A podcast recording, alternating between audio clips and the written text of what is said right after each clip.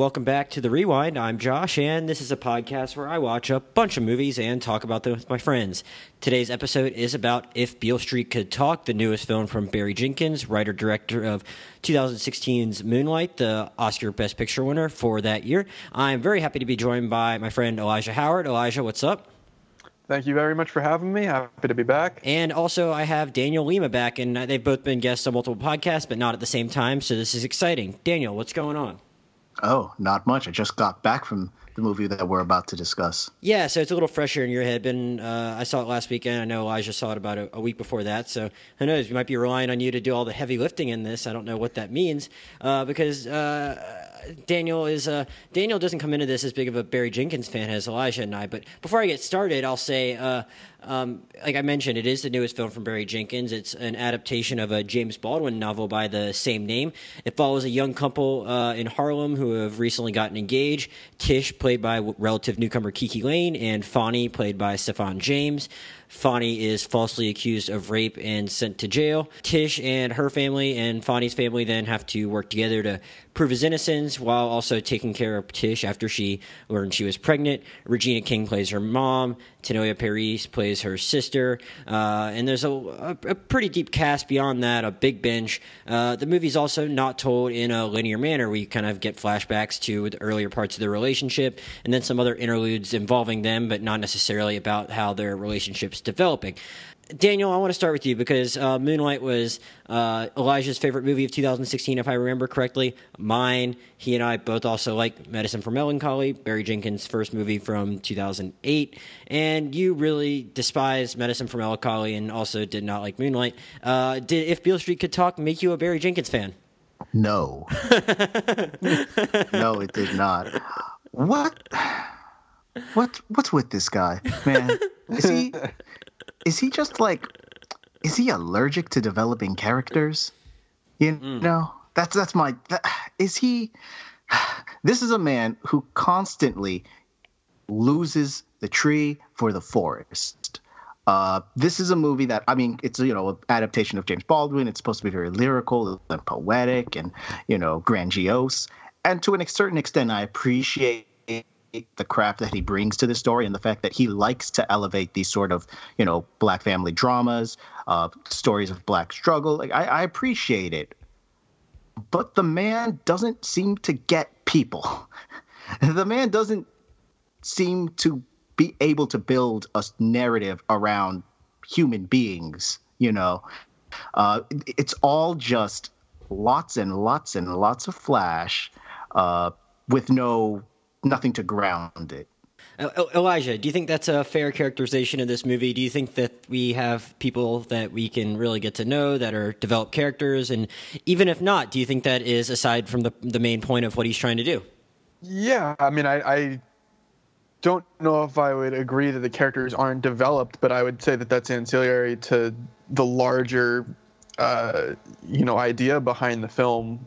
And to an extent, I think what he was at least trying to go for in, in Moonlight. And if, if you said you felt that way about Medicine for Melancholy, I'm not sure I would agree, but at least I would, I would, I think I would kind of understand.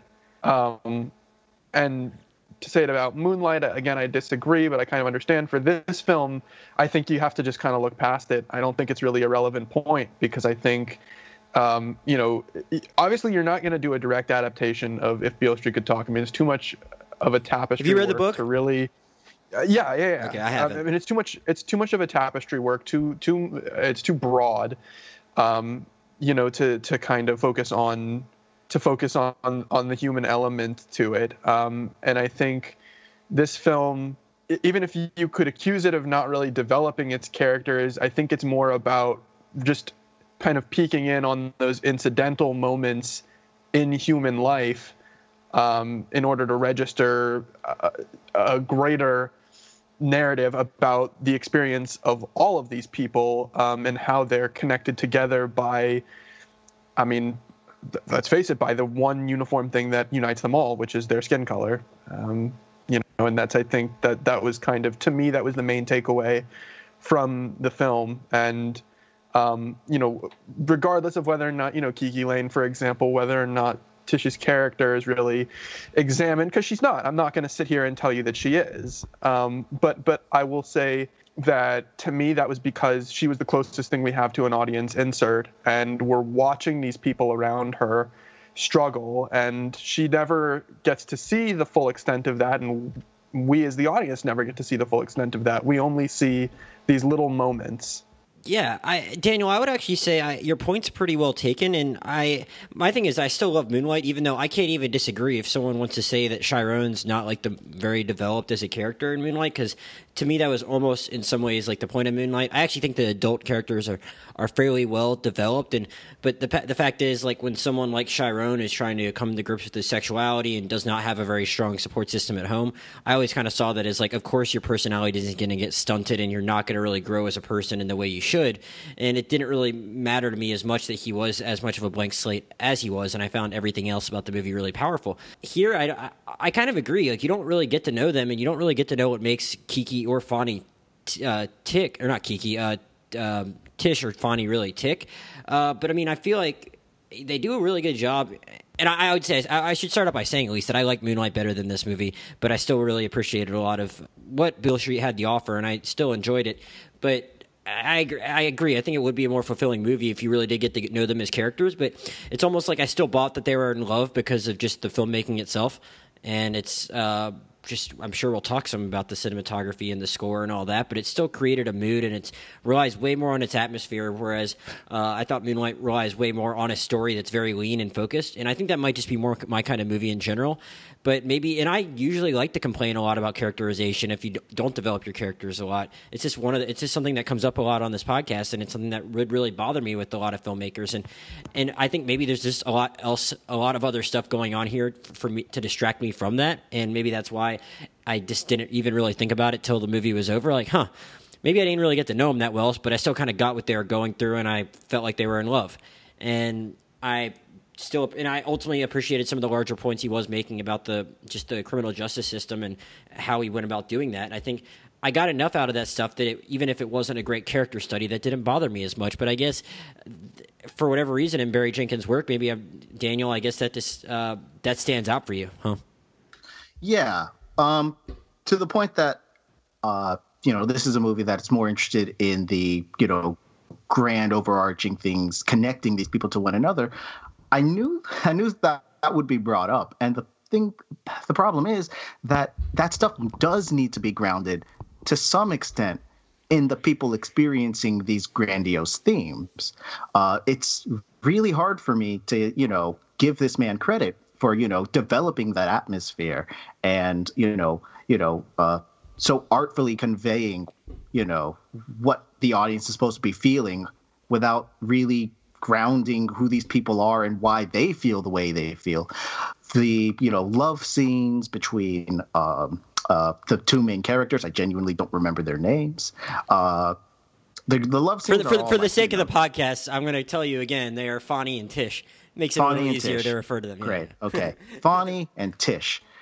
The, the the love scenes between them, you know, they're you know with this soaring orchestral, I mean, not orchestral string score, and uh, there's like you know so, they're so lovingly photographed and i love the craft going behind it but i don't i don't know why these two love each other I, I genuinely don't know i get that they're in love i know this movie is trying to sell me on their love and how it feels for them but i don't i don't know why they love each other man and that's a really bad question to have to ask yourself when you're you know an hour into a two hour romance uh, but it, uh, I would say that's kind of the point, though. I mean, they literally even say that within the movie is that Tish says that she doesn't really understand why she, you know, loves Fonny. It's just that they've been together for so long, and I, I think that to me that's realistic.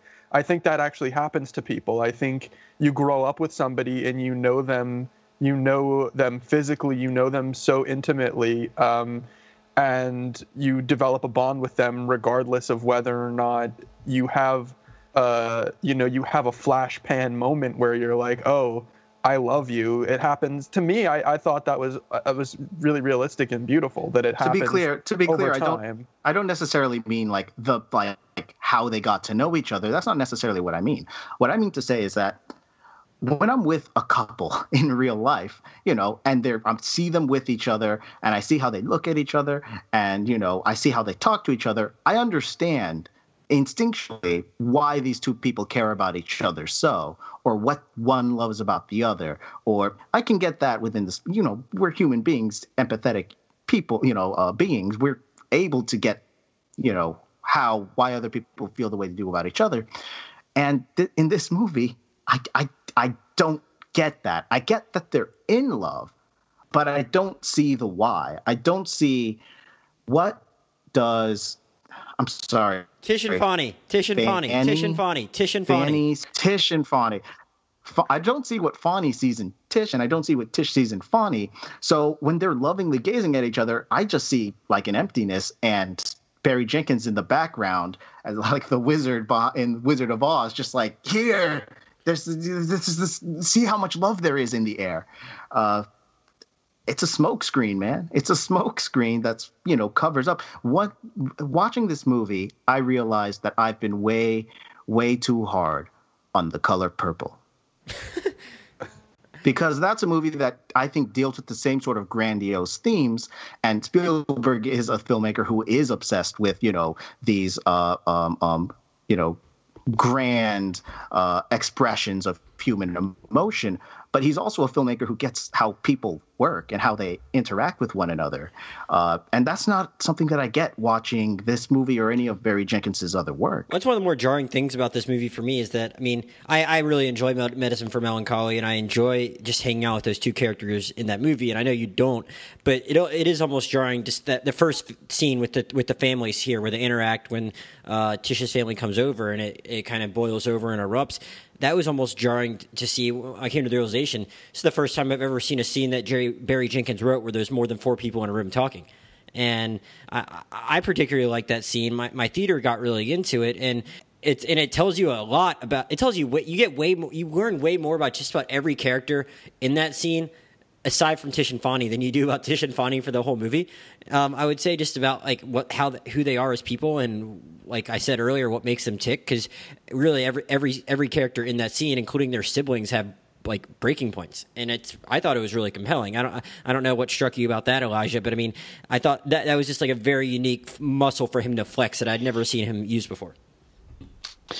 Yeah yeah i mean i would i would agree. I think it's because um, you know, we've never really seen it before because in his influences and where he draws his most, you know, direct connections from in, in the rest of cinema, that's not a very common tradition. Well, that was, um, it's funny you mentioned that because I was going to next ask you, I mean, a lot's been said about how he really, Barry Jenkins is a huge Wong Kar Wai fan. I haven't, I personally have only seen Chungking Express and I haven't really seen other stuff.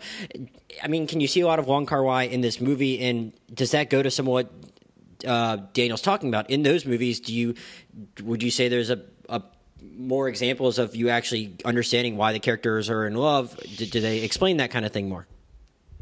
No, I mean I would. I think this is the closest he's. Uh, even if I agree, by the way, with your previous statement that you said before about you liking Moonlight better, I, I still think I agree. I did like this film a lot, but um, I do think this is closer to his, um, to his. I don't know, to his his Pygmalion of of um, of Wong Kar Wai, um, his you know glass statue of what he sees Wong Kar Wai's uh, you know touch of cinema as.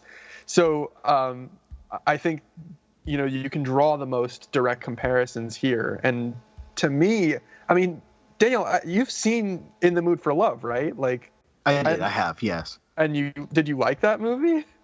Um, in the mood for love, uh, less so than Chungking Express. I actually, I, am cold on uh, Wong Kar Wai in general, and uh, so then, so then in the mood for love specifically. Well, actually, I kind of think that Wong Kar Wai manages to. I mean, it's his style, but he does it better than Barry Jenkins does because even though he does have, they, they do share the same obsessions, and uh, you know, uh, Jenkins does crib a lot of influence from Wong Kar Wai. I think that Wong Kar Wai is also a more you know subtle filmmaker.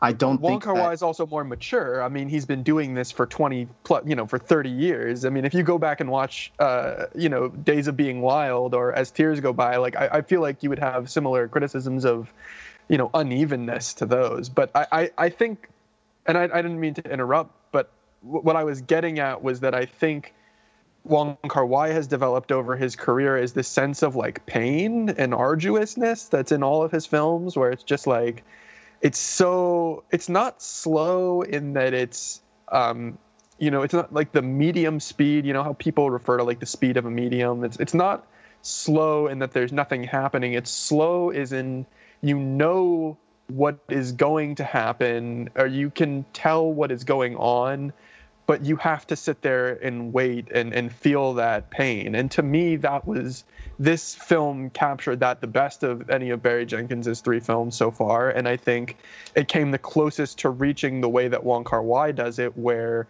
you are it's it's it's it's weird. It's like sexual, it's tense, it's it's just this it's it's a desire you know it's filled with desire and and at the same time it's completely isolating and it, makes you sit there and makes you very aware that you're sitting there and watching this happen. So to me that was the, that was the connection that I saw in terms of their style between you know what Wong Kar Wai is known for doing and what Barry Jenkins you know what, what I felt that he accomplished in this film. There is that this does bring up something that I think also kind of bothers me about Barry Jenkins as a as a director. Um, the culture, or at least the conversation around him. Of course, he's very influenced by Wong Kar Wai. That much is true. Uh, but I think that people lionize him in a way that you know ignores the other influences that he's pulling from when you you refer to the the, din- the dinner scene where she announces her pregnancy to uh, uh, Fuzzy's family. I'm sorry, I I completely forgot. It, it, it just Antonio Fonny his Fonny Fonny Fonny Fonny Alfonso and his name is Alfonso. Yes. Okay. Okay. So uh, when she announces her pregnancy to Alon- it's actually family. it's actually Alonzo, which makes it even more confusing. It would make sense if it was Alfonso. Apparently, it's Alonzo, but they call him Fonny. I remember being confused in the theater listening to that. So um, she announces, you know, her pregnancy to these, and you have like a room full of people. I think there's like eight different characters in that room.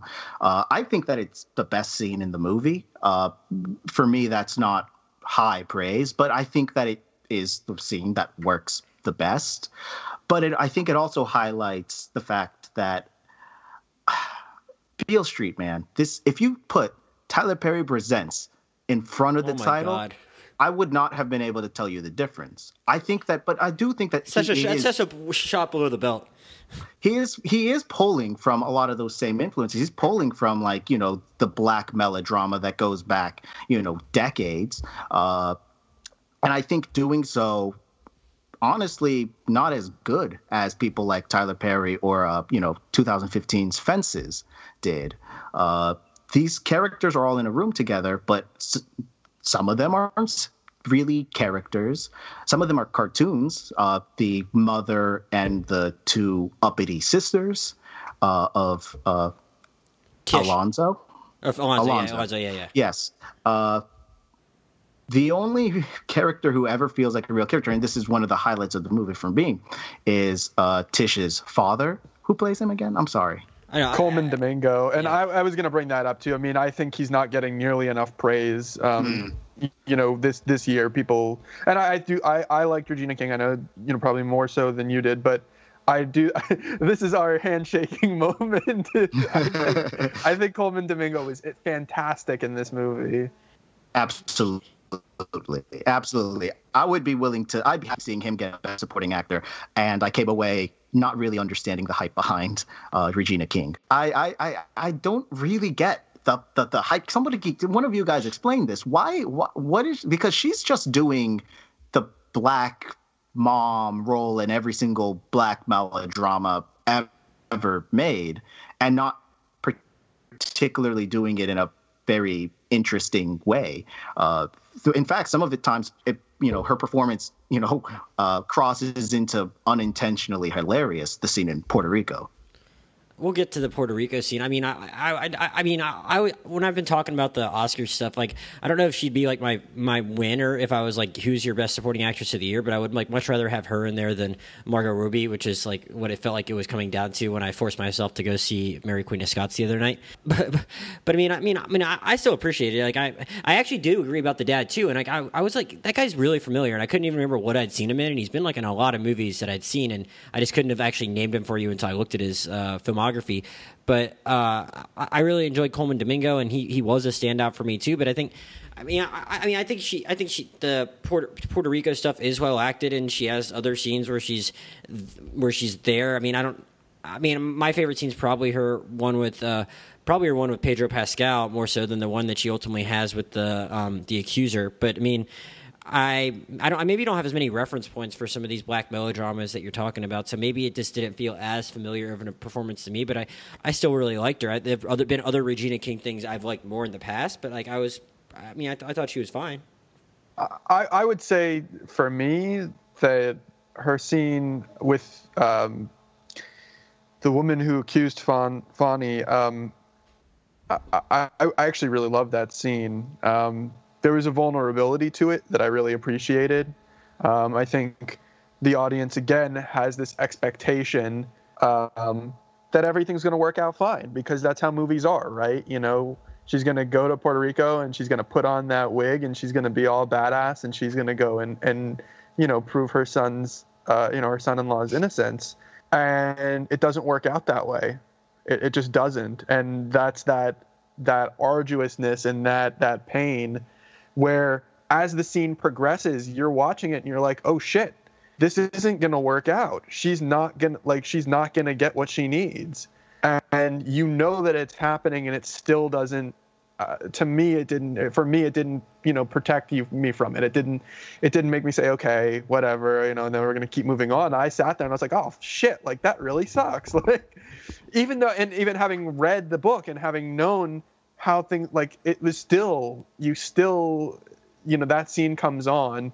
And part of me wondered it was like you know is this the part that they're going to talk about? You know that they just there were some changes made? Like what where is it coming? And you it just never happens. And you're just something about that scene didn't I, am fine actually just talking about it now because at first i was trying to go more in order but i'm like why am i going in order? This movie jumps around a whole lot. Why can't we jump around a whole lot? Uh, right? but but but i mean i don't know something it, i'm gonna go see the movie again because i think i'm sure i'll pick up on some more stuff but um, something didn't sit right with me with that scene in the moment i don't know if it felt like i don't know if it came across as her badgering her to me and not that that shouldn't ring true or if it felt like maybe i maybe the accuser should have felt like more of a victim, where it, instead it felt like she more just lashed out and was angry. And I'm like, huh, I wish it was depicting her in a more sympathetic light. But I don't know, something about it just like didn't completely sit well with me, but I don't I don't really think there's a way to come away from that scene uh, not not feeling totally satisfied unless it gets you that happy ending, which obviously probably rings false. So I don't exactly know what I want from it, but I for, for whatever reason in the moment, like I I just didn't I, I didn't feel great after that scene, but that might be the point, I suppose. Uh, yeah, I think, I, I the, think it was. Yeah. Well, I think the reason that you were, you know, that scene didn't, you know, had you feeling a little bit odd. I think that you were responding to the fact that Regina King isn't a character; she's just a caricature. You know, she just she doesn't have anything going on other than the fact that you know Regina King is a great actress and you know she's really trying with very little. Uh, they, they, they have this conversation about very real world grounded stuff, but you know they don't feel like anybody. So these non-entities are discussing this very lofty topic, and it all amounts to nothing. The same goes for the scene with uh, oh man, what's his name? The guy from Widows. Uh, Brian Tyree Henry. You didn't like that scene? I liked him, and I really liked the monologue that he gave, but it just amounts to nothing because he's talking to Alonzo, who is nothing in this movie. He leaves no imprint. Uh, he's and and like you know like it, it's hard for me to see this movie and I, it's hard for me to really tear down a movie that you know is trying to address things that I care about. But you know the way that it goes about it is it doesn't do the work behind you know making you feel for who these people are and then when they talk about this stuff it it means nothing okay well, uh, sorry keep going Anyone? No, go continue. No, well, well where, I'll, where I'll push back on that a little bit was even if I'm not here arguing with you a lot about your points about their development of, of Alonzo and uh, and Tish's characters. That what I'll say about the first about the Brian Tyree Henry scene, then the Dave Franco scene is on the Brian Tyree Henry scene, or, or just how we're seeing Alonzo and Tish go through the movie. Like we're seeing them actually like at least be op- optimistic until the events that led to him being in jail occur. Like they're looking for an apartment, they're getting engaged, they're pretty happy, they're kind of doing their own thing. Um, she, I mean, I guess it, she hasn't officially moved in with him yet. It's kind of what it, it seems like because they're looking for a place to live. But like she is kind of like making some kind of home with him, and the, and you can at least tell they're happy, even if you don't understand why they like each other. Um, they're still going around the city doing things together, and they're happy, and they're and they're a little insulated and maybe still at that point a little naive to some of the some of the evils that are going to befall them. And I mean, for, I, I I do think it is even if you don't know a lot about Alonzo, you know you've seen him be have all these experiences already to that point, and then you have uh, Brian Tyree Henry c- come in and drop some of like some like real shit on him, and the fact that like he is imparting all of this onto someone that has. Um, had some mostly positive experience up until up, up positive experiences up until that point. I do think actually like is a pretty interesting presence just to drop right into the middle of the movie. Uh, Elijah, what do you think about the Brian Tyree Henry scene? I mean, I liked it a lot. I, I also felt, I mean, and I think I, I mentioned this as soon as I came out of the movie three weeks, two or three weeks ago, and I saw it, and I'm pretty sure I, I messaged this to one of you guys. I think I said, you know, that scene is very much, uh, you know, hitting the nail on, like, you know, it's very on the nose, but to me, he was talking to Fonny as much as he was talking directly to the audience. Right. Um, and I think that's kind of one of the these layers of text of the movie is there's moments in the movie where the audience is literally being directly addressed through narration there's moments where the audience is being addressed through a character saying something that you know with, within the context of the narrative that is very clearly aimed at the audience and there's moments where things where, where the experience is made to make the audience be aware of what they're feeling and what they're watching. And to me that scene with brian tyree henry fell kind of in the middle there where it was there was a degree of staginess to it where yeah it, it is a guy talking to the audience sort of monologuing. But to me again it's that you know it breaks that barrier and it does you you're not insulated from what he's saying. You can't sit there and be like, "Oh, I'm just watching a movie." For for me at least, you know, I you're very aware that you're watching a movie, but in that moment, that doesn't help you as the audience. to me, that that was a a very poignant and very uh, you know heartfelt connection that was made there um, uh, between the characters and between I, you as you know yeah. I, I do understand that because I did have that feeling watching a movie that I liked a lot more, Black Klansman, uh, during the scene where Kwame Ture, I'm sorry, I might be mispronouncing his name. Kwame Ture, um, you got uh, it, you got it. Great. Um, the scene where you know he, you sit through a whole speech that he gives, uh, and the audience is just subjected to it. I loved that scene because I thought that you know I thought that it, took the audience somewhat hostage and subjected. Weren't you also like seeing black, it? With, weren't you also seeing you know, it with a bunch of white people? And I was seeing it with a bunch of white people. It was wonderful. I, am uh, not gonna lie. I actually like that scene more than Brian Tyree Henry's scene too. Just on on the principle that while I liked the way Brian that that scene was shot, that was very to me that was very okay. That's Wong Kar Wai. Um, but the the scene with Kwame Ture in uh, in Black Klansman was phenomenally mm, shot. And the shot, over, the, the black faces on the black shots background. black. Oh, it's mm. fucking brilliant. I'm yeah, sorry. no, it's wonderful. really brilliant. It's wonderful. Yeah, it, it is really, really wonderful. And I think that beyond like just the fact that you know one is a guy giving a monologue in a chair and the other is this you know set piece um, i think another reason that i you know prefer that scene in black klansman is that you know he's you know even though that scene comes on early in the movie i think that spike does put in the work he puts in the work to make you feel uh, for the, that character, uh, uh, the, uh, the, the the cop character who's the protagonist. Um, here in the other movie, uh, Beale Street, uh, this man is sitting in a chair talking to a friend of his from way way back, and you know, yes, he's talking to the audience, but he's also it's also a scene where he's talking to you know someone who is apparently incredibly close to him, and I don't I don't get this person that he's talking to, and he's been in the movie from the beginning, so it, it just felt like nothing to me. I, would say I, I agree that they're that they're supposed to be close, but I did also like the movie makes you kind of uneasy about Brian Tyree Henry when they first introduce him. Like, it's not really clear what his intentions are when he comes up to Fonny. Like, and the movie plays on that, and it plays on it in another scene, which I think we're going to talk about shortly with with Dave Franco. But to me, I like that they had that element where it's like when Tish is describing it in narration, it's sort of just like he really awkwardly like comes up on to them on the street and it, like invites himself back to their house and it's i think it put it's, for me it's putting you in that mindset to be like okay where is this going Yeah. what am i what am i listening to here because you know it's you you want to almost not like brian tyree henry. And i think and maybe I'm kind of getting way too ahead of myself or way into the meta text here, but I, I think that this movie had a lot of things that were um, imprinted in the style in terms of things that would communicate well to African American audiences and things that were meant to to communicate to white people watching the movie and to make us aware of our you know biases and things like that. And I think that was something that was kind of geared towards white people is like that's a situation that we'd be put off by, you know, or that we that it's that's implied that we'd be put off by is like, you know, eh, this is a very normal African American man, but why are we why do we feel uneasy about hearing him speak? Why do Yeah, we feel gotta uneasy I about gotta inviting I him think- in? I think that you have you're onto something there at least because because I mean I, I saw it as just all right. He saw his boy on the street, and they went.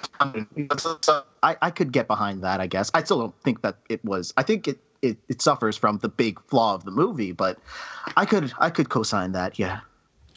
Yeah. Cool. No, no, no. I, I, I am kind of with you though, on Elijah, and like I, I don't. I'm trying to remember specifically what gave me that feeling, but I also did have that feeling where, I, I is this guy going to be up to no good? And it, it is pretty interesting when he it, it, reveals itself to be something other than that. And I certainly had that sensation for a moment. But I uh, I, I, did want to get to the Dave Franco scene too because I um, I think I think it's a pretty I think it's a pretty important one actually. But I think it's also been a pretty divisive one in some of the criticism I've read. And um, whether it be people just not being able to take Dave, take Dave Franco seriously because of other things they know him from, or that they think it's just a or, or whether it's because they, I, I heard a, I read one piece where it was just like, oh, this is Barry being very unsubtle, and here's this friendly Jew, and not really thinking any more about it than that. Uh, Daniel, how did that how did that scene strike you? It reminded me of Green Book. Oh God! And I want that. I want to be on record saying that is an insult. I mean, I don't think that the scene you, you, people, is necessarily like.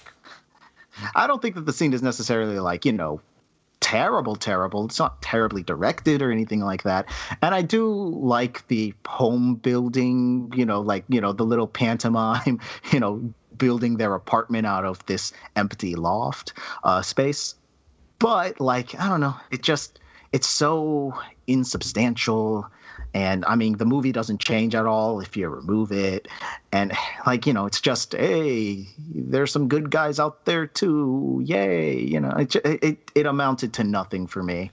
Uh, it was fluff. Well, maybe Don't I'm maybe care. maybe I'm giving it too much credit then because I mean, what what I kind of took from it was here's a guy like doing them a real solid, and I think it's almost I think it, it, it benefits from you knowing what's going on in the rest of the movie. But like I thought, well, yeah, this guy might be doing a nice thing for them and helping them find an apartment, but I, I, I actually thought about it in the context of Green Book and how it, it's almost this movie saying, yeah, one white. Whereas you might people might look at Green Book and think think it's being very simplistic and showing that like, oh, if one white person can just like learn to be a little less racist and nice to a black person, we can cure racism. And here I took it as one white person being nice to some black people is going to do nothing to solve so many other problems that they have because of everything else working against them.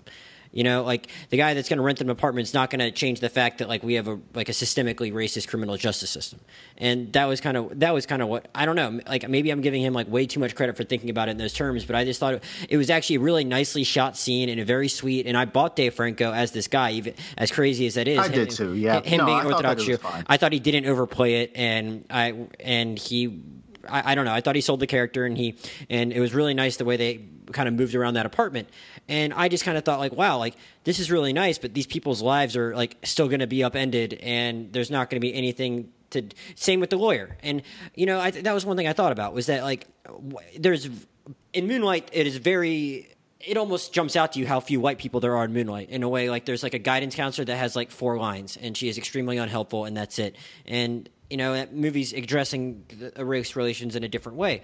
Here, I mean, it's very clearly two white people that are like trying to do good by them. Finn Wittrock's lawyer and Dave Franco's character, and I think it goes to show like just because a couple like white white people want to do good doesn't mean that like that's really going to help anything in the bigger picture. And I thought it was kind of impressive that he had this nicely shot scene that was very good good hearted, but ultimately uh, kind of meaningless. And I thought that was kind of the point. I don't totally agree, and I know that. I mean, I've already made it. I, I think to both of you clear that I really like the scene, and I part of it is because to me it was an attempt, and I think a successful attempt, to rehabilitate James Baldwin's reputation with anti-Semitism, hmm. um, because that's there historically. Um, James Baldwin didn't really have a great track record with Jewish people. I actually didn't know that. Um, yeah, he he wrote a he wrote a very um, elaborate defense of anti-Semitism, basically, where he said that it's okay for African Americans to be um, to be uh, to to be suspicious of Jews um, because Jews are landlords. I do and remember reading Jews, that. Yeah, Jews are shopkeepers, and Jews are other things that are you know that function as part of an oppressive system. And I I un, uh, it's it's an instance of like okay. I get where that's coming from, but that's really not great. Like that's no, really no, bad. Yeah. Um, so I, I I liked that and I feel like in a way this was Barry Jenkins kind of walking that back into the 21st century, and it may have felt out of place because it doesn't fit with that with that narrative and with the rest of the film, which is very um, suspicious of the motivations. I mean, even with Finn Wittrock as the lawyer, we do get a scene of him later on where he really, where we really, I guess, do feel that you know maybe he really does care and maybe he really does want to try to help. But there's a lot of revisions to get to that point where people say you know why are you trusting him? What you know what is he in here for? What is he trying to gain? Like it, it very much establishes that they're skeptical of him.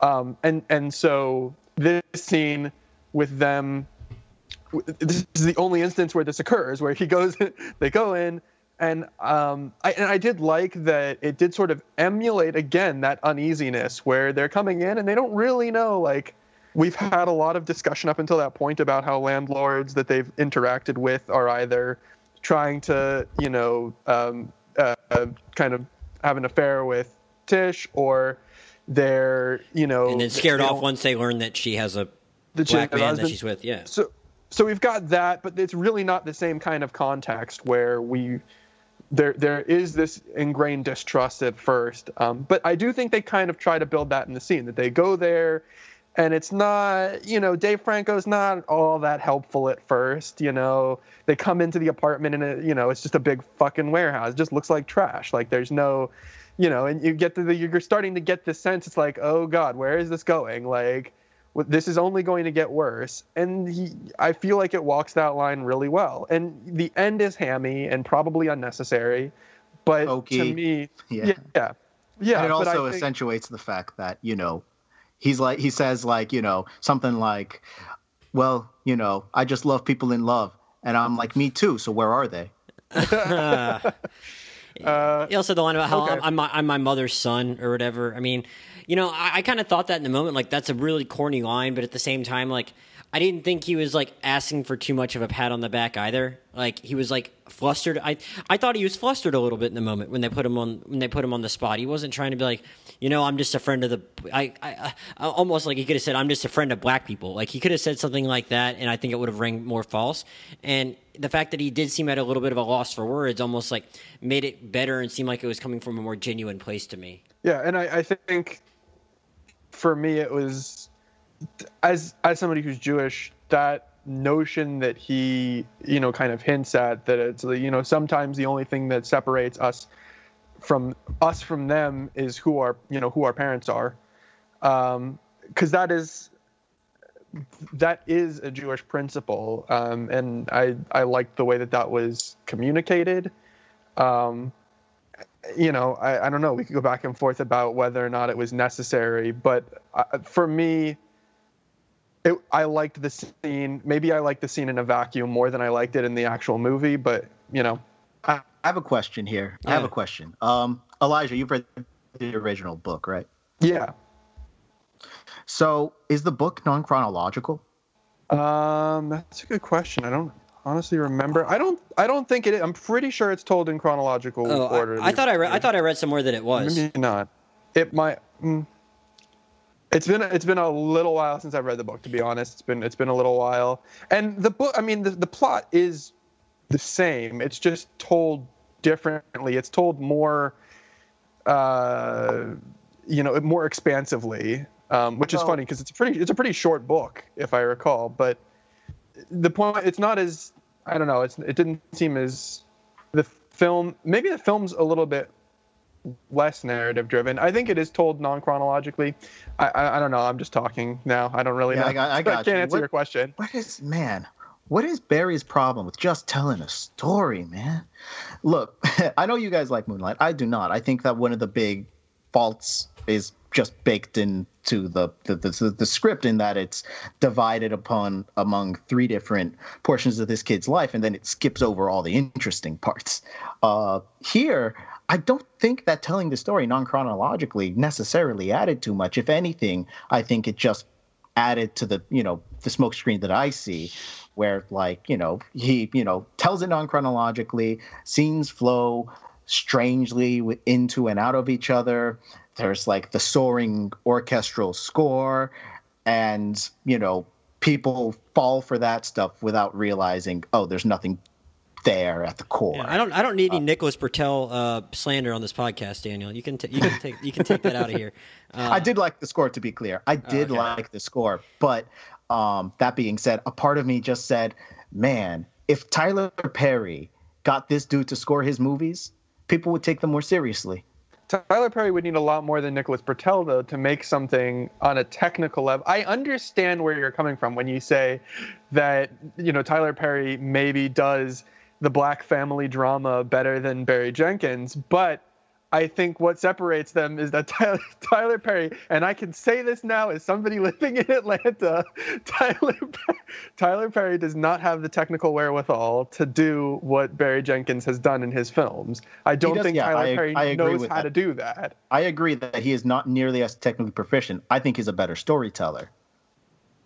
And I okay. think that at the end of the day, that's really what matters. Acrimony, which I saw last year, I think is a better told story with a stronger character, with more understanding of who these people are. And I think that if Barry Jenkins one day wakes up from his stupor and learns how to do that basic, basic storytelling, you know, mechanic, like I think that I'm actually gonna start liking him more.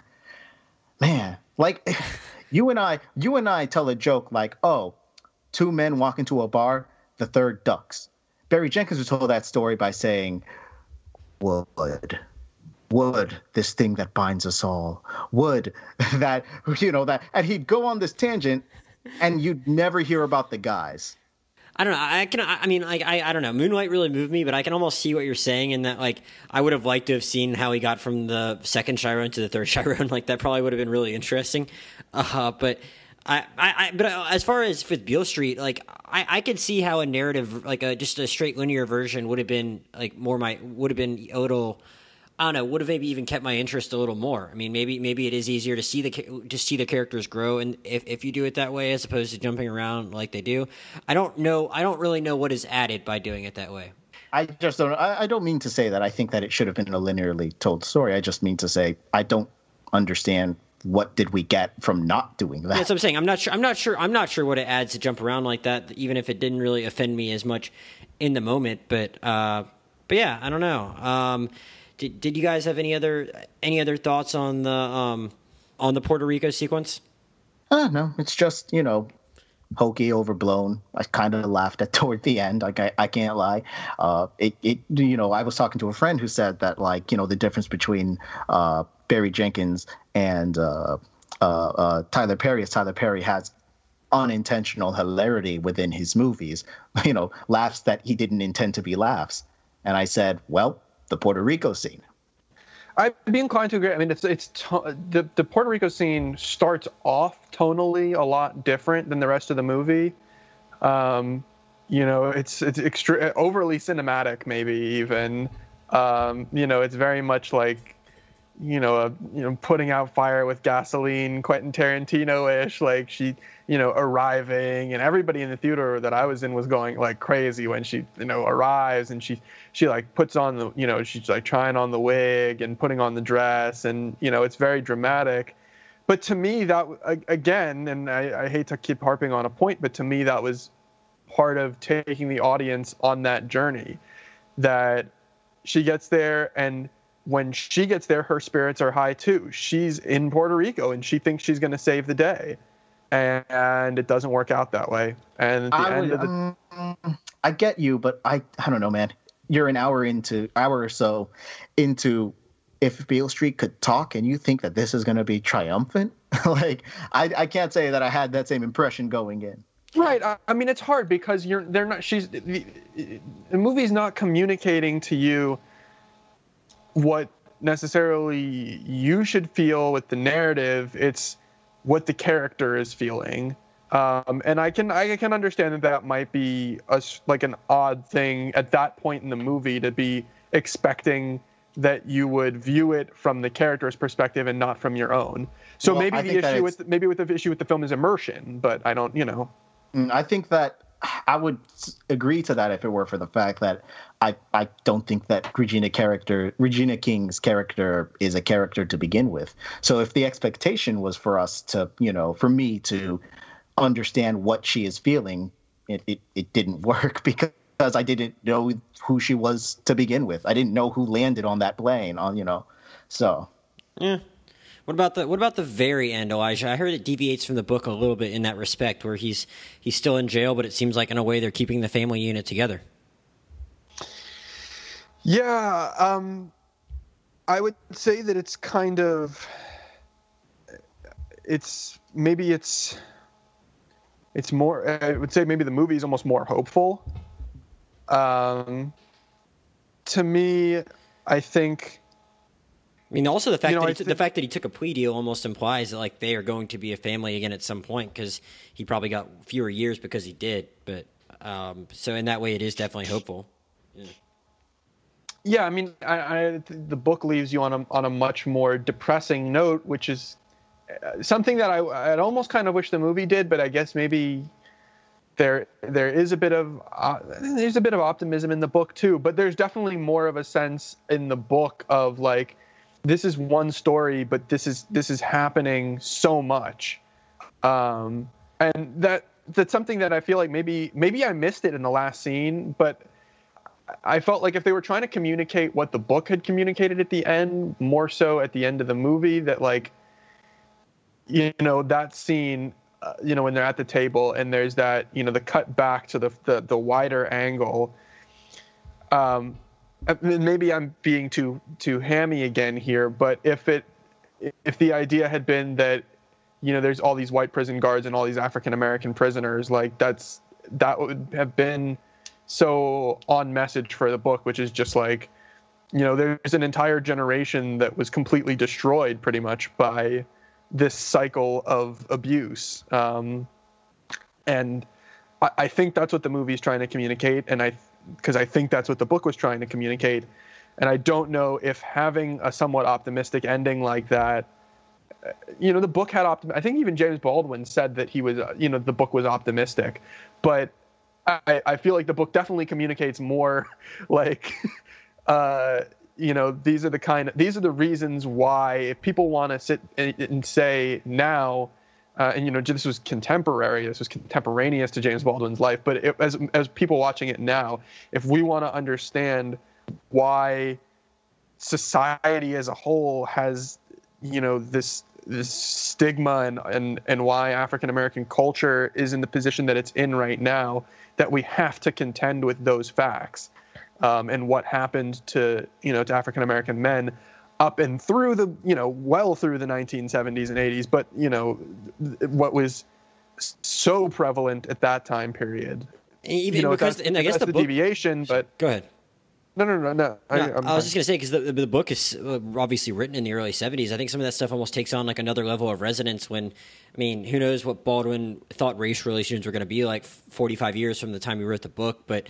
Um, I mean the, I mean the fact that a lot of that stuff are it's still problems today. You know the the criminal justice system, mass incarceration, all that. Like I don't know if he thought all those problems were going to be solved, but the fact that like he was obviously thinking about them, and that we're seeing this movie set back then, but we still know all that now. Like th- those kind of moments have an effect on me when I see them in movies, just knowing where we are where we are at right now on those issues. yeah, I agree. All right, guys. I would- Oh, sorry, Daniel. Do you have, yeah, yeah. that was the Last thing. Do you have any other final ports, Daniel? Well, I don't want. I, I know I've been hard on this movie, and you know that's because I didn't like it. But I do think, I do think that this is better than Moonlight and Medicine for Melancholy. All right, why? I think that the man has progressed. Well, because Medicine for Melancholy is terrible, and uh, Moonlight isn't that good, and this one had stuff that I liked. Uh, I liked all the technical stuff. I think the technical stuff is genuinely really, really great. Um, and I do like the performances of the two dads. Uh, and you know that's it. But like you know, I think that it's a step in the right direction. I think that you know maybe in a couple movies he'll make something that is you know good. Well, next thing he has coming out is the Underground Railroad uh, miniseries next year. So uh, you got that. Uh, Elijah, do you have any other final thoughts to impart upon us before we leave? No, I mean, I thought um, I just liked the movie. I, I, thought, I thought it was I thought it was very affecting, and I like um, you know I'm always down for more experiential, less narrative driven things, and if that makes me weird, then so be it. But I uh, you know I just I I I I appreciated that the movie had you know kind of wanted to just take you for a ride and, and let you see things um, and not necessarily interact with them um, and i like that so Yeah, and, and maybe uh, as I uh, expand my personal film uh, history and uh, knowledge by watching more older movies, whether it be other uh, or just other things like more Wong Kar Wai stuff or stuff like that, I might might have more an appreciation for some of what was in this movie. Or if I watch more stuff that's not as traditionally a traditional narrative, I might get more out of that. Because, like I said, I might have enjoyed a more straightforward version of this story. But I mean, I still really appreciated a lot of it, and I, I acknowledge a lot of what uh, Daniel's. Um, hangups were about these two main characters, but I just I think I was so taken by a lot of everything that surrounded it, whether it be the whether whether it just be how how they shot Harlem or um, just the score and small moments like we didn't even really talk about them going into Diego Luna's restaurant. I mean, uh, that's a flex for Barry to get a guy that's blown up like Diego Luna just to like be in his movie for like 20 seconds. Um, and I, I don't know, I, I, a lot of moments like that I really did enjoy, especially against the backdrop of like just knowing how uh, tragic the story was in some respects. So I, I don't know, I really appreciated it, even if I think Moonlight might be more my kind of movie, something that's just a leaner story in that manner, that's just told in a little more straightforward way. But yeah, definitely recommend everyone check it out and go support this movie because even even even Daniel wants good things for Barry Jenkins, even if he just hasn't made a movie that connects with him yet. Uh, It'll come, I'm sure. yeah, so Well, I hope. okay, Elijah, do you have anything you want to personally plug before we sign off? um, yeah we got uh, um, tbs has a couple of uh, shows rolling out I, some of you may have missed uh, angie tribeca started started back up again Oh, Um, it did. Oh man. yeah. Such a good company, we- man. yeah, I, I watched the first the- season of Angie Tribeca. I never. I need to get back into it. Oh, Yeah. it's so good. I love it. We dropped the entire new season uh, before New Year's. It was kind of quiet, but uh, we did. we Oh, dropped the entire season. Um, Man, you so guys, man, you got to give me some notice. Yeah, uh, Miracle Workers starts up on uh, February 12th, so that's gonna be uh, that's gonna be pretty fun. Uh, Steve Buscemi plays God, and Daniel Radcliffe plays an angel, and he has to convince Steve Buscemi not to destroy the world. So I- we'll look for it on TBS soon. Daniel, you want to plug your letterboxd or anything like that? Yeah, guys, just add me on Letterboxd. It's uh, letterboxd.com slash Felonious Funk. Felonious and Funk have F. There you go. As usual, I'm at Josh Jurnovoy, J O S H J U R N O V O Y on Twitter, and same thing, but just two words on Letterboxd. Uh, thanks for listening, everyone. Uh, coming up next, after you hear this podcast, the next couple will probably be on uh, Vice, and then one on RBG slash what's On the basis on the basis sex? of sex. Gosh, yeah. Uh, I'm going to do a joint one on those two movies, but also one on Vice. So those are kind of uh, related in certain ways. Uh, and yeah, I'm looking forward to that. And stay tuned for that. We'll see you next time.